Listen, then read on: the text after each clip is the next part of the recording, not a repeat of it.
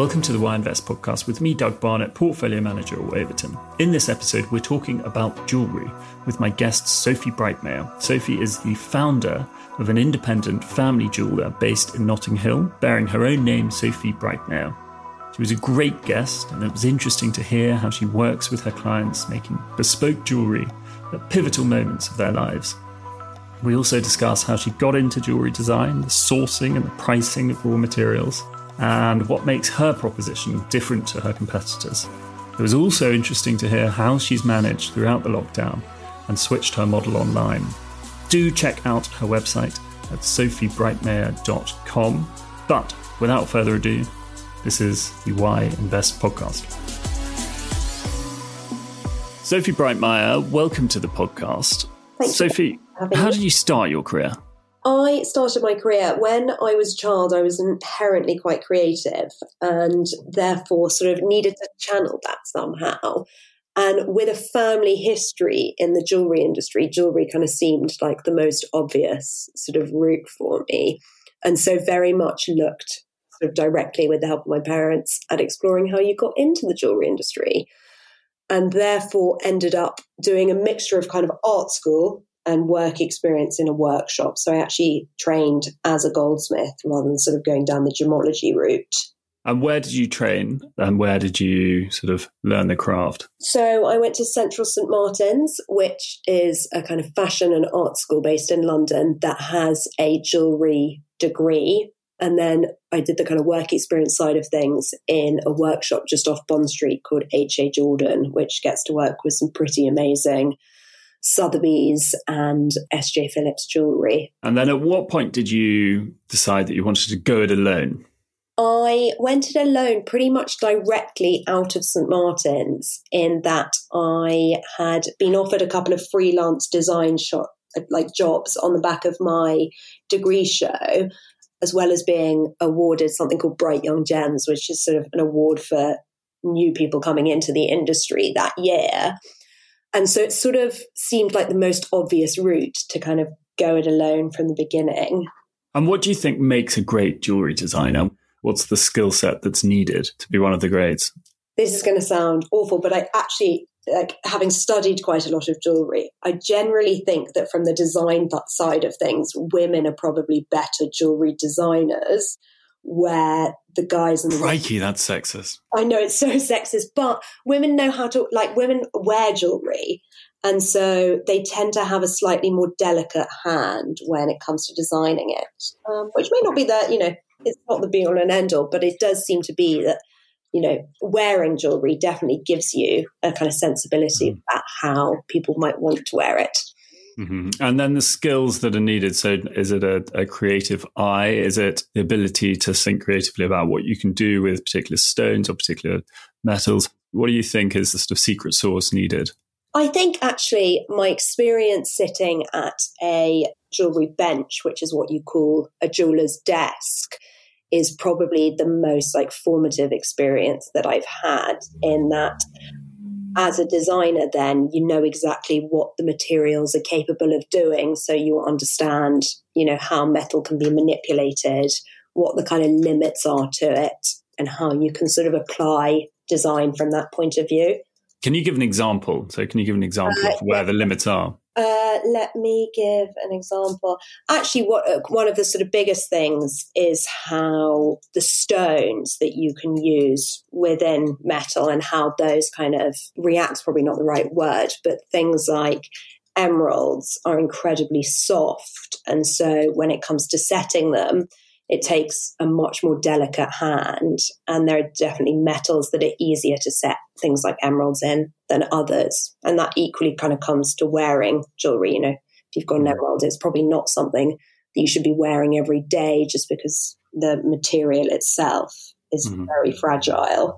And then, so if you're turning to your business, self named business, Sophie Breitmeyer, and I'd urge anyone to check out your website at mm.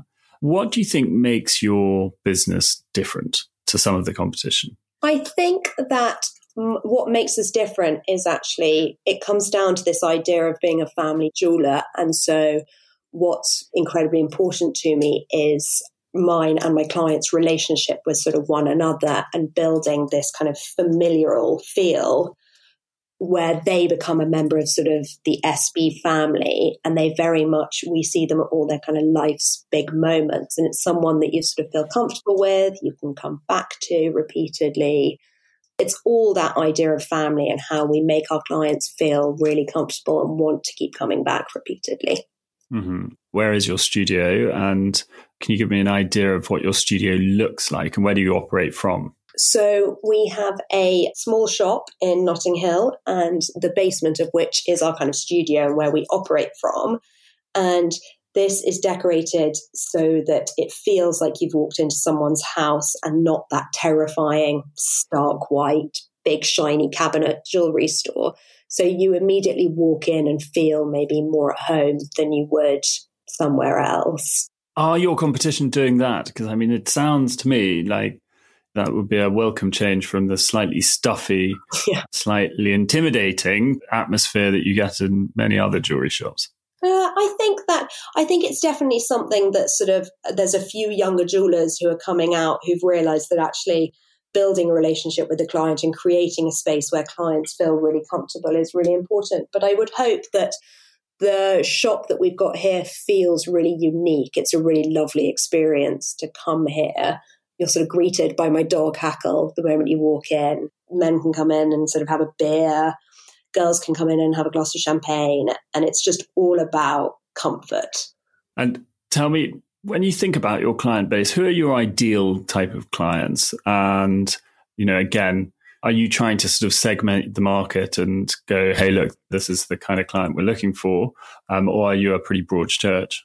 I don't think there's such thing as an ideal client. I mean, obviously, we love it when someone comes in with a very big budget, but equally, you know, the whole idea is that no matter who you are, where you've come from, how much you want to spend, we're here to kind of help you and make this a really lovely experience whether you know you've got a relatively small budget and we're sort of working out what the best ways to extend that is and make sure that you get the best thing you can or whether you've got a much larger budget and you know exactly what you're looking for and you're very specific about sort of things like the four C's when you're buying a diamond. So it's not so much about the ideal client, it's more about, you know, everyone's welcome and trying to make this a little bit aspirational but not unobtainable. Let's stay on the four C's of diamonds. What are the four C's and why do they matter? The four C's are a consumer guide to help you when you're buying diamonds, and they are the cut, the color, the clarity, and the carat of a stone. And so, in terms of, you know, when you're buying something like an engagement ring, the majority of your budget is going towards the center stone.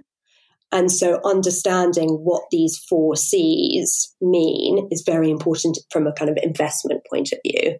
Mm-hmm my kind of advice as a jeweler is always to you know look at the stones in front of you and choose the one you love in that sometimes you can get quite wrapped up in the paperwork sort of associated to the four c's but they're really helpful in terms of trying to explain what the kind of indicators to price are and how these vary across two stones that might look quite similar but on paper are very very different I mean, it's a daunting experience, and having gone through it myself, it's a daunting experience thinking about um, buying jewelry for a significant other.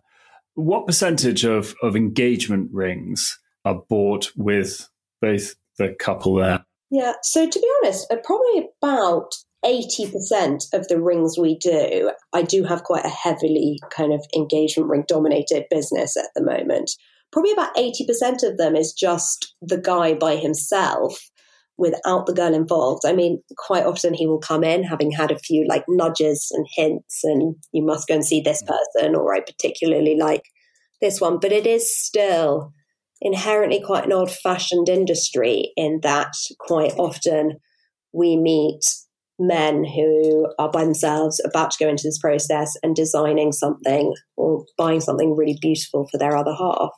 Mm. And how do you do? How do you approach it? Do you say, okay, look, what's your budget, or do you say, okay, what's the what do you want? Or presumably, it's quite a delicate yeah. conversation. Yeah, it is indeed. Without sort of wanting to go right to the kind of finance point first, for me, it's quite important for whoever we're working with to say where they're comfortable price point wise, in that with jewelry, there is a thousand ways to make it more expensive.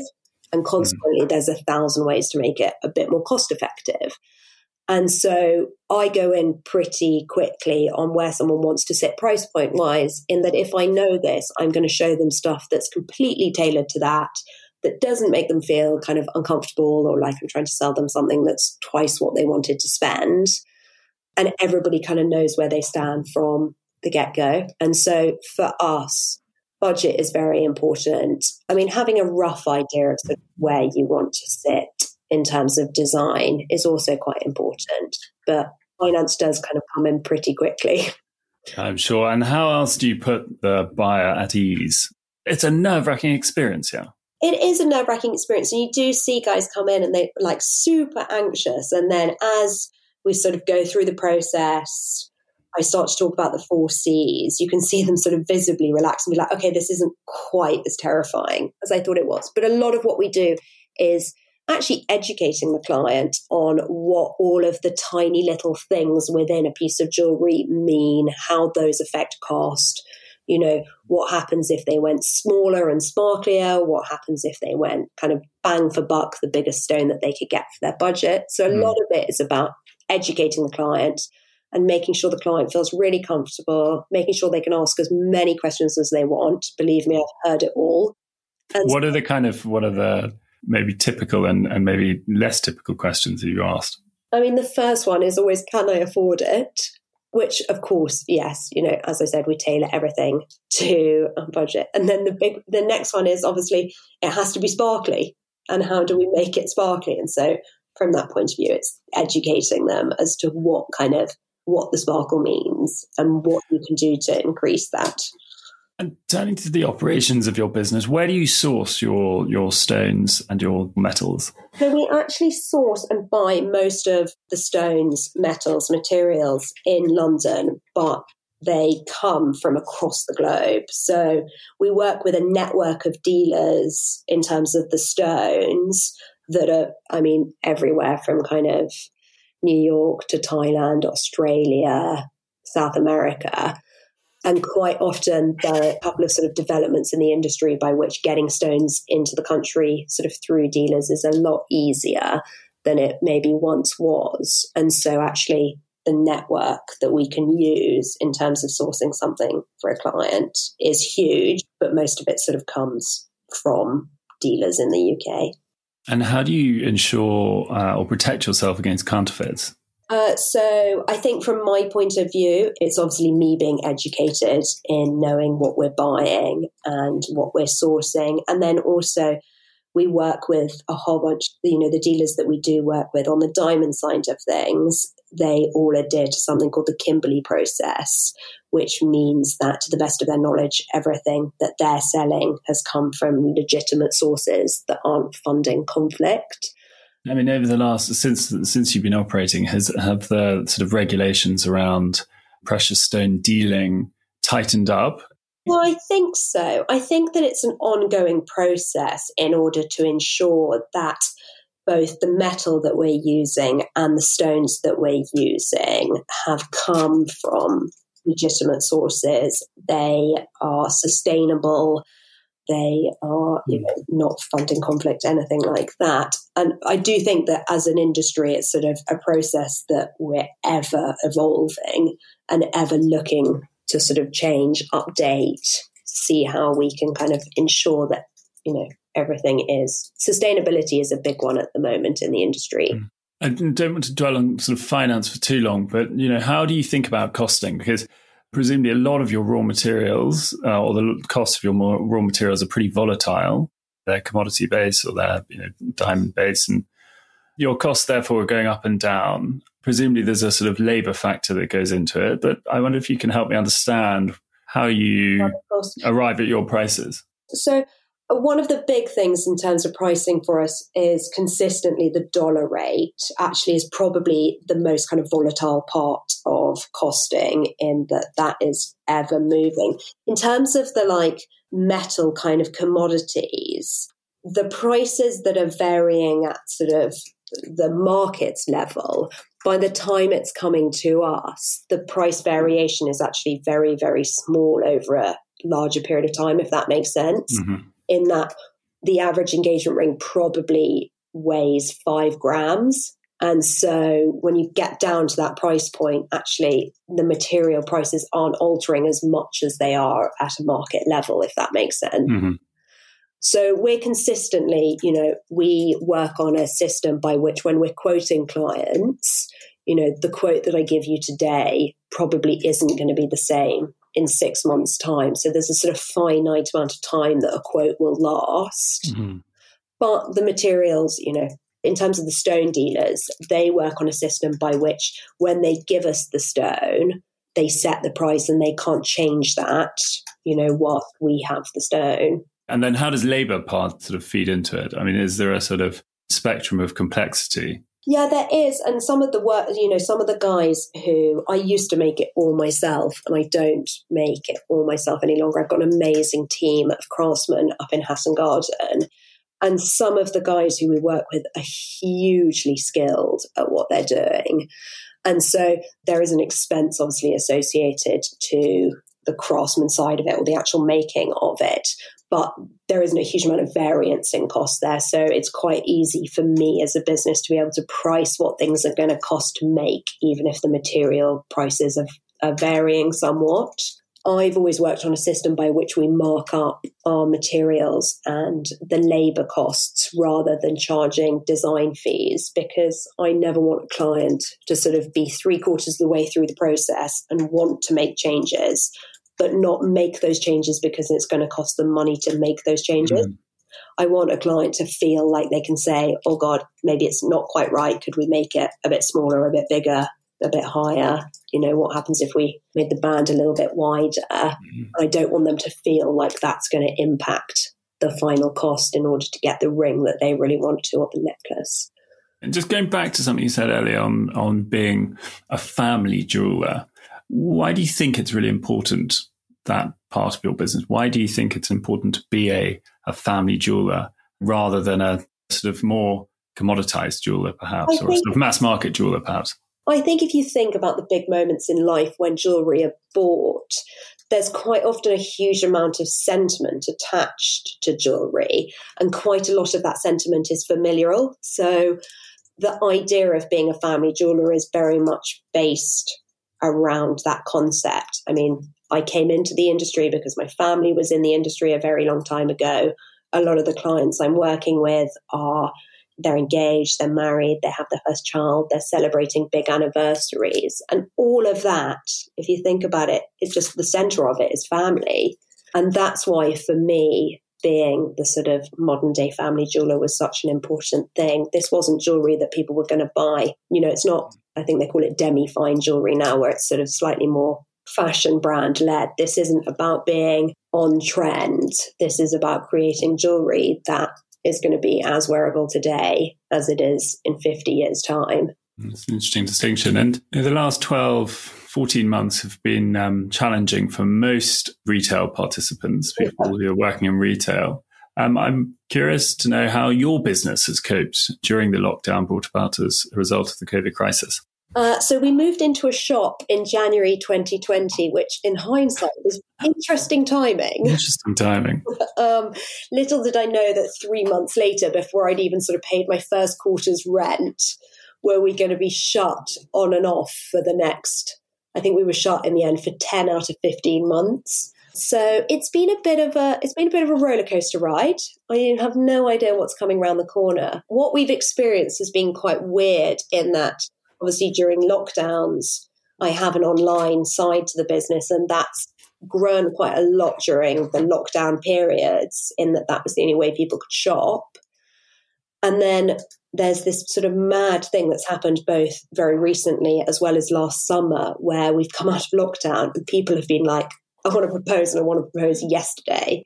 It kind of went both ways. I mean, it either went, I want to propose and I want to propose yesterday, or I want to get out and I want to get out yesterday. I've got a great friend who's a family lawyer, and we were discussing the fact that we're at both ends of that spectrum.